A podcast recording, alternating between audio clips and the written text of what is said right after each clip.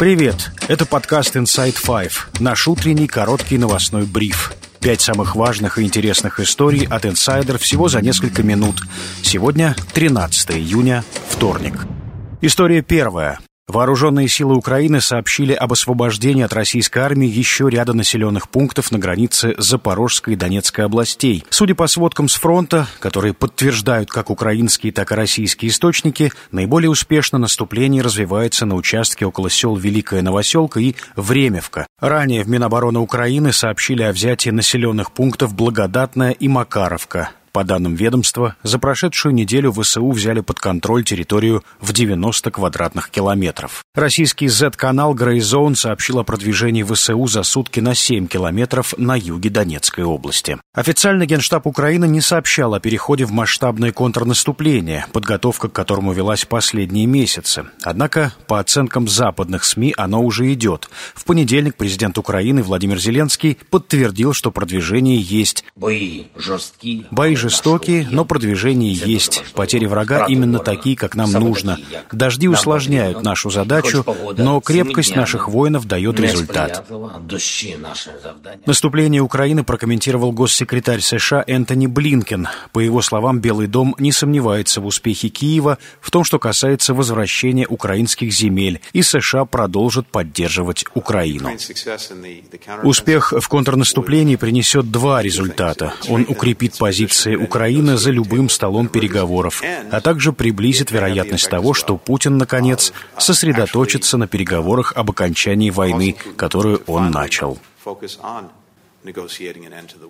Министерство обороны России данные об освобождении населенных пунктов в районе Времевки не комментирует, сообщая лишь об атаках ВСУ в этом районе. История вторая. В московском аэропорту Внуково полиция задержала 19-летнюю чеченку Селиму Исмаилову, которая сбежала из дома из-за избиения и угроз со стороны отца. Об этом сообщает правозащитный проект «Марем». Девушка пыталась вылететь в Германию. Теперь ее хотят передать чеченским силовикам. В полиции рассказали, что Селима якобы проходит подозреваемый по уголовному делу о краже и находится в розыске. Исмаилова родилась в Чечне. Когда девушке было 12 лет, ее семья переехала в Германию. Селима жаловалась на насилие в семье, однако позднее отказалась от своих слов под давлением, сообщают правозащитники. В 2021 году семья вновь вернулась в Чечню, отец продолжил ее избивать. В марте Исмаилова покинула Чечню с помощью правозащитников. Позже она написала заявление о том, что ушла добровольно и чтобы разыскных мероприятий в связи с ее побегом не проводили. Домашнее насилие – системная проблема Северного Кавказа. Как правило, правоохранительные органы игнорируют такие случаи. А в случае возбуждения уголовных дел суды выносят максимально мягкое наказание. Законопроекты о профилактике домашнего насилия вносились в Госдуму десятки раз, но не прошли ни одного чтения. 6 лет назад из Российского уголовного кодекса удалили статью за побои, а за семейное насилие ввели административную ответственность. История третья. В результате столкновения танкеров на реке Лена в воду попал бензин. Инцидент произошел в Иркутской области в районе поселка Алексеевск. Хабаров сейчас нас въедет, наверное. Да, все, прямое.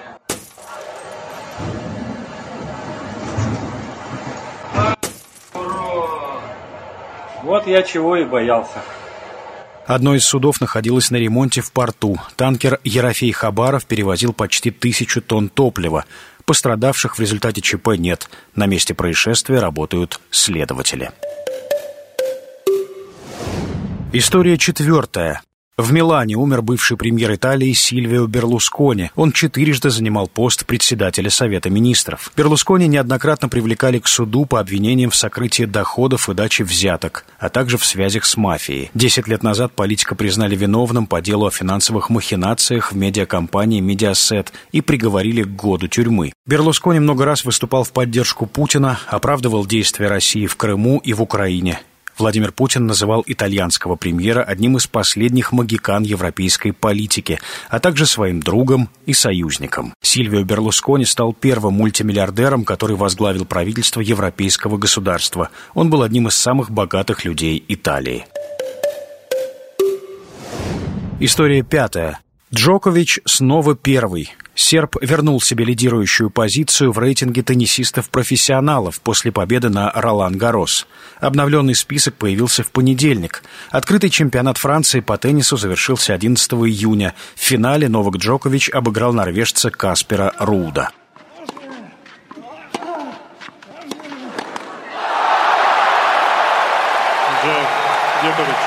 На второе место в списке опустился дошедший до полуфинала испанец Карлос Алькарас. Впервые в истории 3 российских теннисиста вошли в десятку рейтинга ATP. Карен Хачанов занимает 10-е место, Даниил Медведев 3-е, Андрей Рублев 7-е. И это все на сегодня. Это был подкаст Inside Five.